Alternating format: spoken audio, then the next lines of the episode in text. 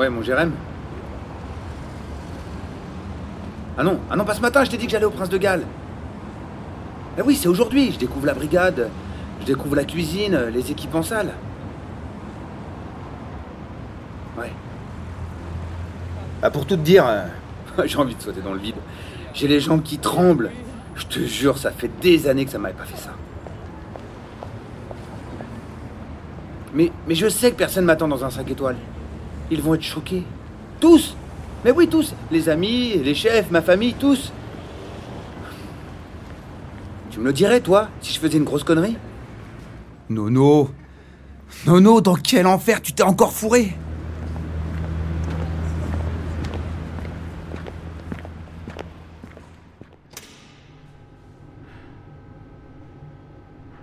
Il y a des matins comme ça, je suis le chef le plus motivé de France.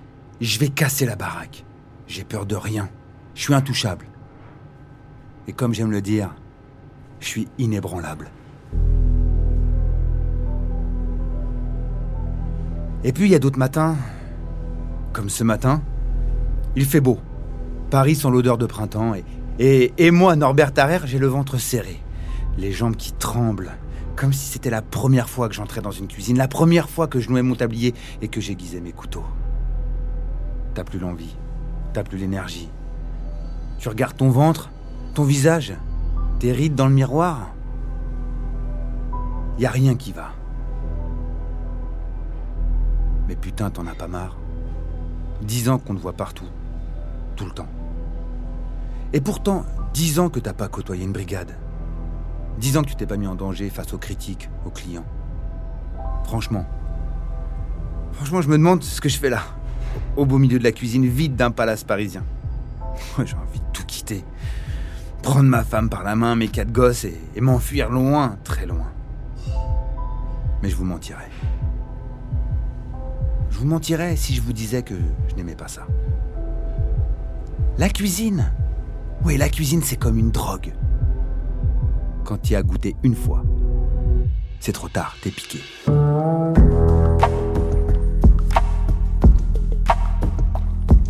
Salut, c'est Norbert, vous écoutez Anatomie d'un chef. Épisode 1, le goût de l'audace.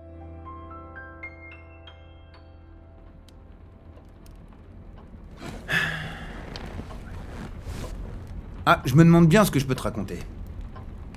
Tu veux que je te parle de quoi? De l'audace? Du risque? Eh bien pour moi la cuisine ça se résume à, à ça. Avoir une d'audace et aimer le goût du risque. Après attention, c'est pas pour tout le monde. Faut être prêt. Oui, prêt à ouvrir sa bouche et même devant les chefs les plus réputés sur la planète culinaire. Je peux commencer par ça finalement. Bernard Loiseau.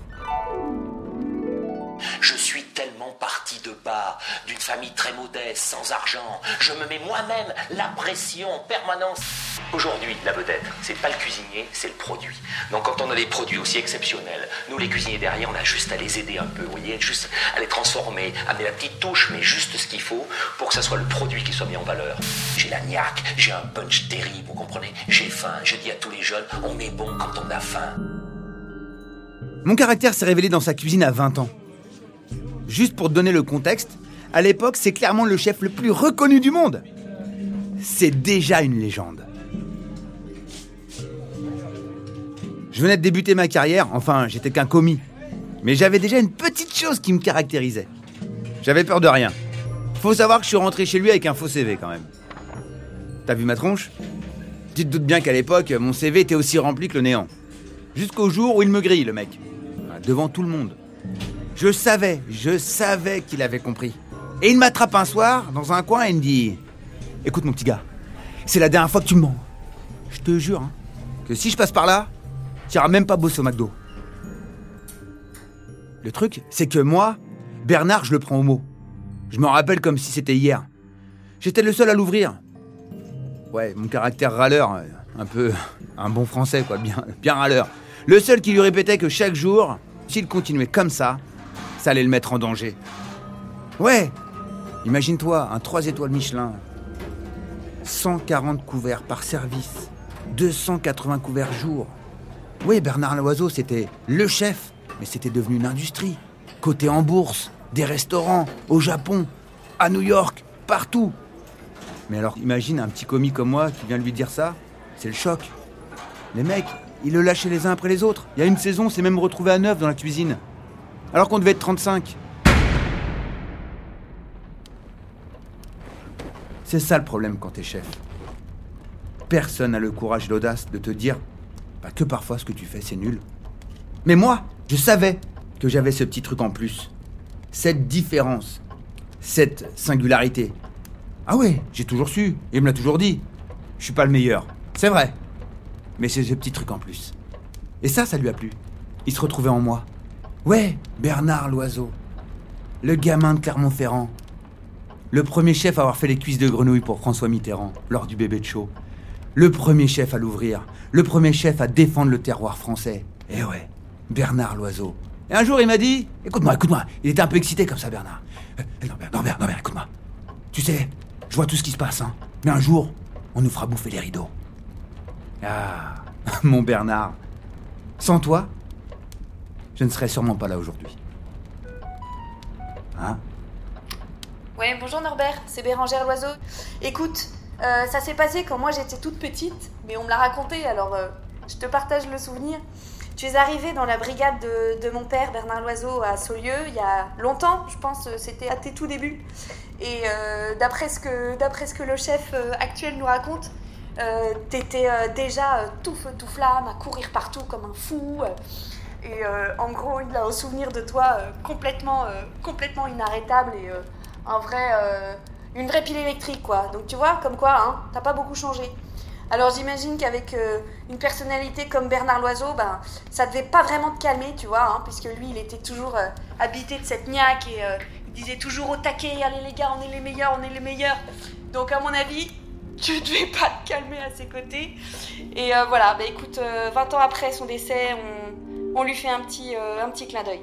Salut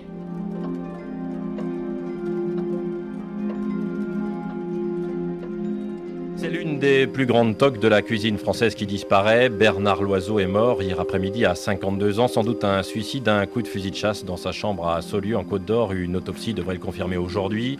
Trois étoiles au Michelin en 91. L'ancien apprenti qui avait débuté chez les frères Trois Gros à Rouen dans les années 70 avait donc fait non seulement de Saulieu en Côte d'Or l'une des plus belles cuisines du monde, mais il avait également monté un grand groupe Le choc de son départ. C'est comme si tu, te retournais et que tu voyais un smirmor qui arrivait en pleine tronche, tu te le prends.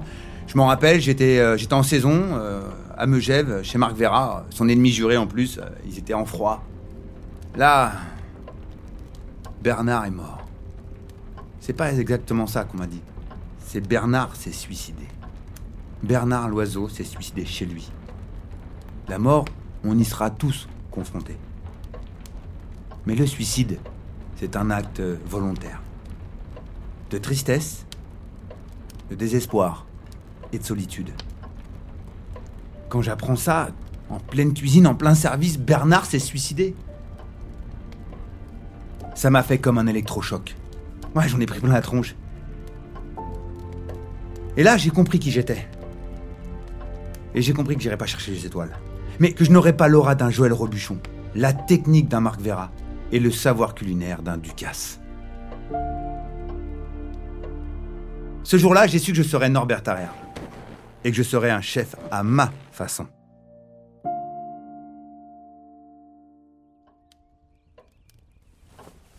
Qu'importe ce que tu fais dans la cuisine. Le tout, c'est de le faire avec amour. Ouais, laisse ton ego de côté. Range-le au vestiaire. Ouais, sois humble. Devant le fait que t'as un niveau qui sera jamais celui des autres. Sois humble d'apprendre de n'importe qui. Et d'accepter que d'autres auront des récompenses que tu n'auras peut-être jamais dans ta vie. On me parle souvent de la course aux étoiles, du guide Michelin. Mais depuis Bernard, je suis vacciné, je suis tatoué. Ouais, tu l'as. Ta vie change. Ton restaurant change. 30 à 70% en plus de fréquentation. Ton nom affiché partout. T'as une étoile. Magnifique. T'en as deux. Extraordinaire. Et t'en as trois. Tu joues la Coupe du Monde, la Champions League. Waouh Mais quand tu la perds, c'est la descente. Et j'ai toujours pensé que c'est cette course qui allait tuer les gens. Ça n'a pas manqué.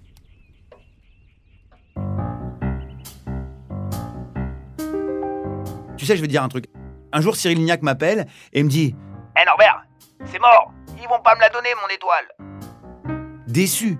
Cyril Lignac, le chef le plus connu de France, qui a investi tellement d'énergie dans son restaurant le 15e. J'avais ouvert avec lui. J'étais son second.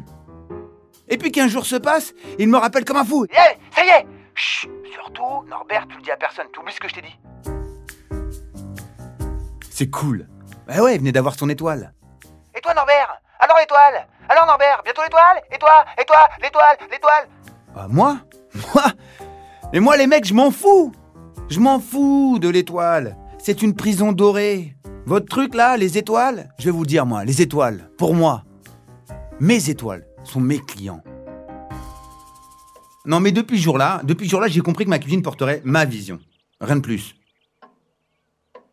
Non mais sérieusement, c'est quoi la cuisine? Pour moi, il n'y a qu'une seule réponse. Faut faire plaisir aux gens. Point barre.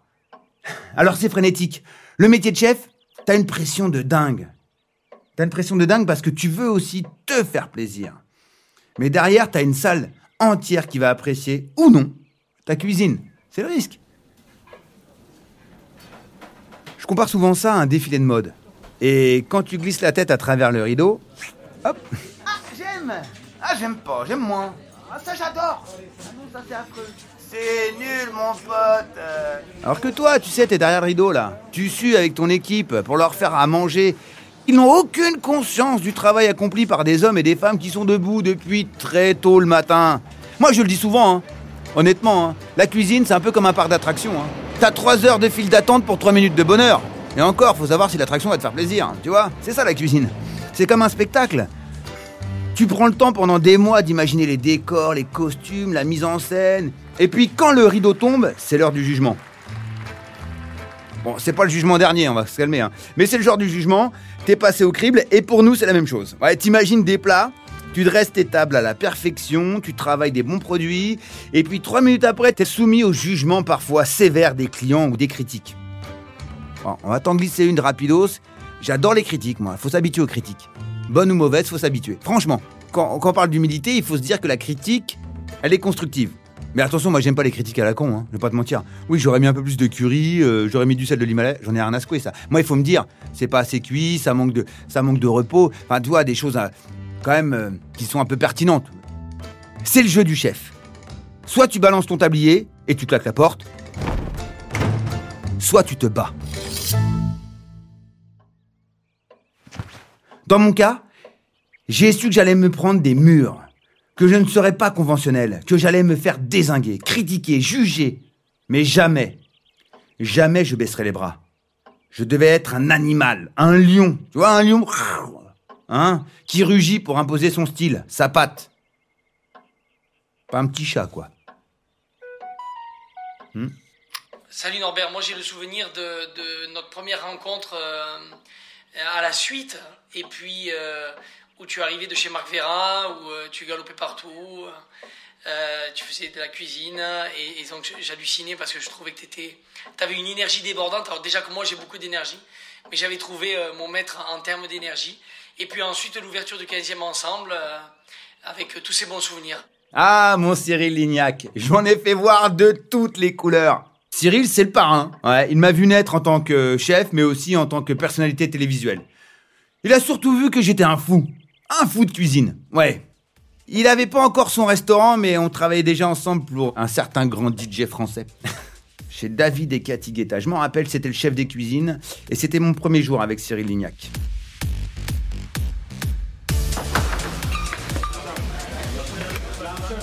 Je me prends à vouloir couper une motte de beurre de 15 kilos.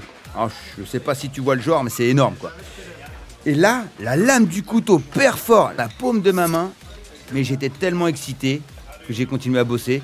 Et les autres, ils me regardent et me disent Hé Ça pisse le sang, là Waouh, tu m'emmerdes là, c'est que du sang. Hop, allez, un peu de papier, un petit coup de pansement, c'est fini. Hein. Ah, je te jure, c'était atroce. Mais je m'en fous. Je commençais à entrer dans mon personnage. Celui de toujours vouloir prouver aux autres que je méritais cette place. Cette volonté permanente d'affirmer sans cesse que je peux y arriver. Ce caractère, je vais le traîner toute ma vie. Je te jure, je suis un psychorigide. J'adore cuisiner. Mais il faut que ça aille dans mon sens parce que je l'ai décidé. Pour moi, la cuisine, c'était soit je faisais tout, soit je faisais rien. Et c'est très paradoxal, tu sais. S'il y a un petit truc qui dérapait, tu m'avais perdu. Ouais, moi je savais pas déléguer. J'étais incapable de dire non en étant poli. J'étais incapable de m'imposer avec diplomatie. Non, non. Moi, il fallait que je rentre dans un état de colère, un état second. Pour te dire, lors de l'ouverture de mon premier restaurant au Saperlipopette, j'ai sept mecs qui se barrent en courant devant les clients, je sais pas si t'imagines. Sept cuisiniers. Après, j'ai beaucoup appris sur moi derrière les fourneaux. On ne s'en rend pas compte, mais il y a dans le métier de chef un côté thérapeutique. Et au-delà de ma cuisine, mon comportement de chef a dû également changer. Une main de fer dans un gant de velours.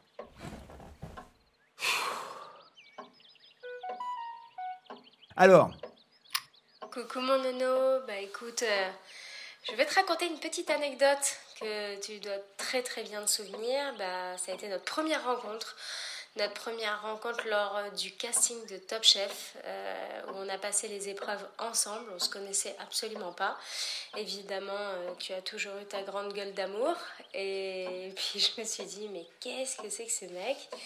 Et la première chose que tu m'as dit, c'est, tu sais, euh, euh, comment tu t'appelles? Et ben moi je dit, bah Noémie, tu m'as dit, ah, comme ma petite sœur, et tu sais ce qu'elle fait ma petite sœur? Et ben elle nettoie mes chaussettes. Je me suis dit, mais c'est pas possible, qu'est-ce qui se passe? Noémie Onia, c'était ma camarade de promo à Top Chef. Je dirais même ma petite sœur. On est passé derrière l'écran ensemble et on voyait tout ça comme un jeu. Mais jamais je te mentirais sur la télévision. Oui, j'aime ça. Et je vais pas te cracher dans la soupe. Ça m'a permis d'être connu et de faire valoir mes talents.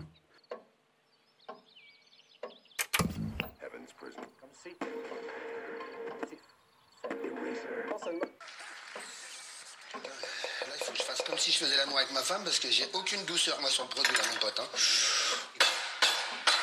Pas trop parce que là, maman, elle va perdre la culotte avec Guylaine, là. Oh la vache, je vais lui décoller les poils, ils vont rester sur le slip, là. Ouh. Après, je suis pas dupe. Je sais que tout n'est pas vrai, que tout est monté, que tout est écrit. Je sais que la télévision peut t'enfermer dans un rôle et qu'il est très dur d'en sortir. Dans mon cas, je n'ai jamais voulu mentir aux gens. Ah Oui, je gueule tout le temps. Oui, je peux faire des blagues potaches. Oui, je peux avoir un caractère de chien. Mais je suis pas que ça. Et depuis, je me suis rendu compte des limites de la télé. Du moment où le téléspectateur éteint son poste, il va te ranger dans une typologie de personnalité. Norbert Ceci. Norbert Cela. Norbert C'est Norbert. Et si tu ne me connais pas, tu vas penser que je suis fou. Mais si tu me connais, tu sais que c'est ma façon de m'exprimer. Bah mon nono, euh, tu sais qu'on a eu un gros coup de cœur euh, dès notre première rencontre en visio. Euh, je me souviens d'être sortie de notre entretien en me disant, lui, il va cartonner, il le faut absolument dans l'émission. Moi, ce que je voulais te dire, c'est que je suis très fière de ton parcours. Vraiment, tu le mérites. Je me souviens qu'à l'époque, tu n'étais pas au top de ta forme et aujourd'hui, tu as accompli 1000 exploits. Donc, je suis très fière de toi et je suis très heureuse de participer à ton projet. Ciao, je t'embrasse fort, mon nono. Émilie Lemoult, c'était la casteuse de Top Chef. Elle m'avait annoncé que ma vie changerait après cette émission. J'y croyais pas. Mais elle avait raison.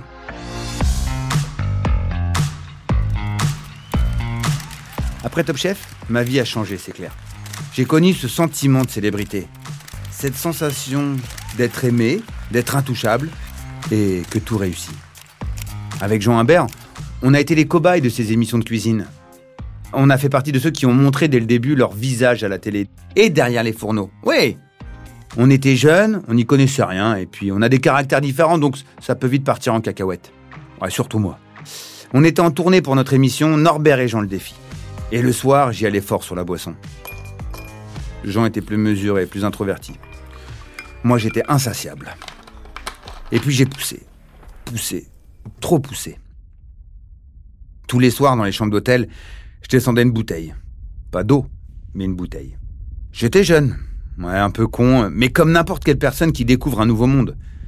bah tu ne mesures pas le truc, tu ne le contrôles pas, tu ne le maîtrises pas.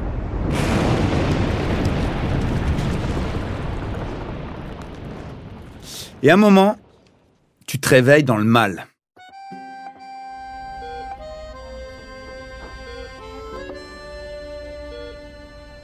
T'as plus aucune lucidité. L'alcool, ça te défonce. Ça te défonce la tête, ça te défonce l'estomac. Alors oui, c'est cool en société. Ça désinhibe. Mais si tu maîtrises pas ça, ça te détruit. Tu vieillis deux fois plus vite. Tu joues avec ton organisme. Tu l'abîmes, tu l'esquintes, et tu vois tes amis faire les mêmes erreurs. Et tu te dis que c'est normal. L'effet de groupe, l'effet de société. Jusqu'au jour où le diagnostic tombe. Ouais. Là, monsieur, vous êtes mal en point. Généralement, là, tu le sais pas. Ou du moins, tu vis avec, mais tu veux pas t'en rendre compte, tu veux pas le savoir d'ailleurs. Honnêtement, euh, quand on m'annonce que je suis pas en forme, ah, tu prends une claque. Ah ouais, dans tous les sens. Parce que c'est vrai que lorsque tu es un peu plus connu, tu te prends pour un mec intouchable, et là, d'un seul coup, ça fait mal. Les résultats sont pas très bons.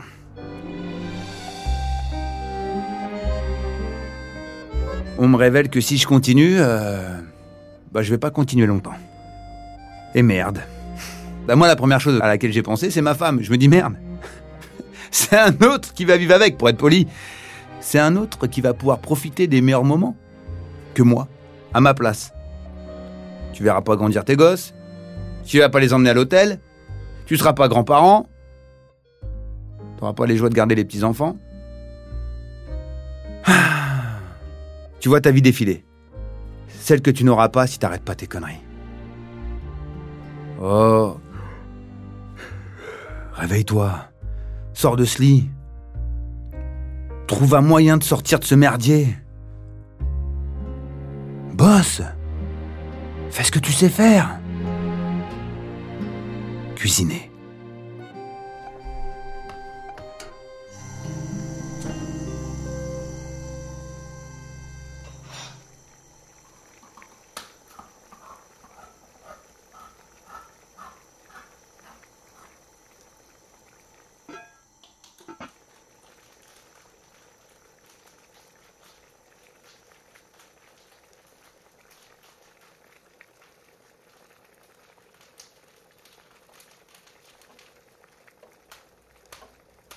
Je me rendais pas compte de la pression que je m'étais mis.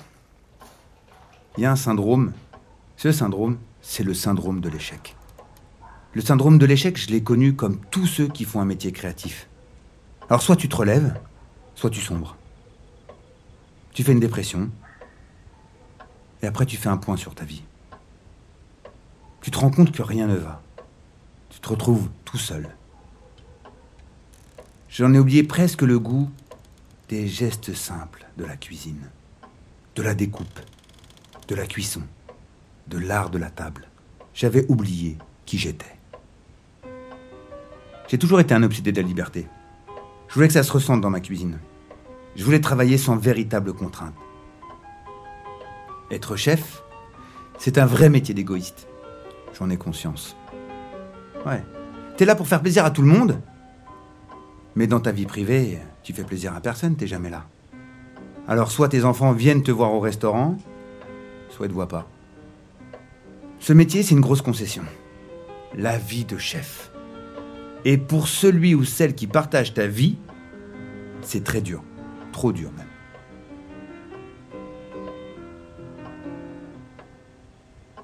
Tu sais, ce métier, je le compare très souvent à celui d'un comédien qui monte sur scène.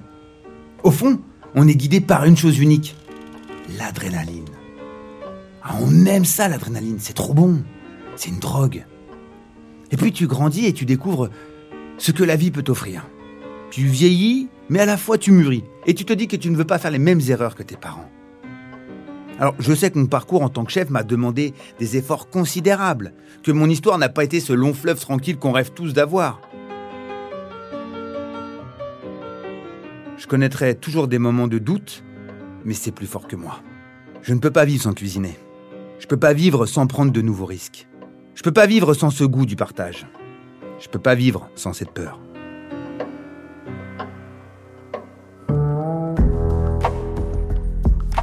Merci d'avoir écouté cet épisode.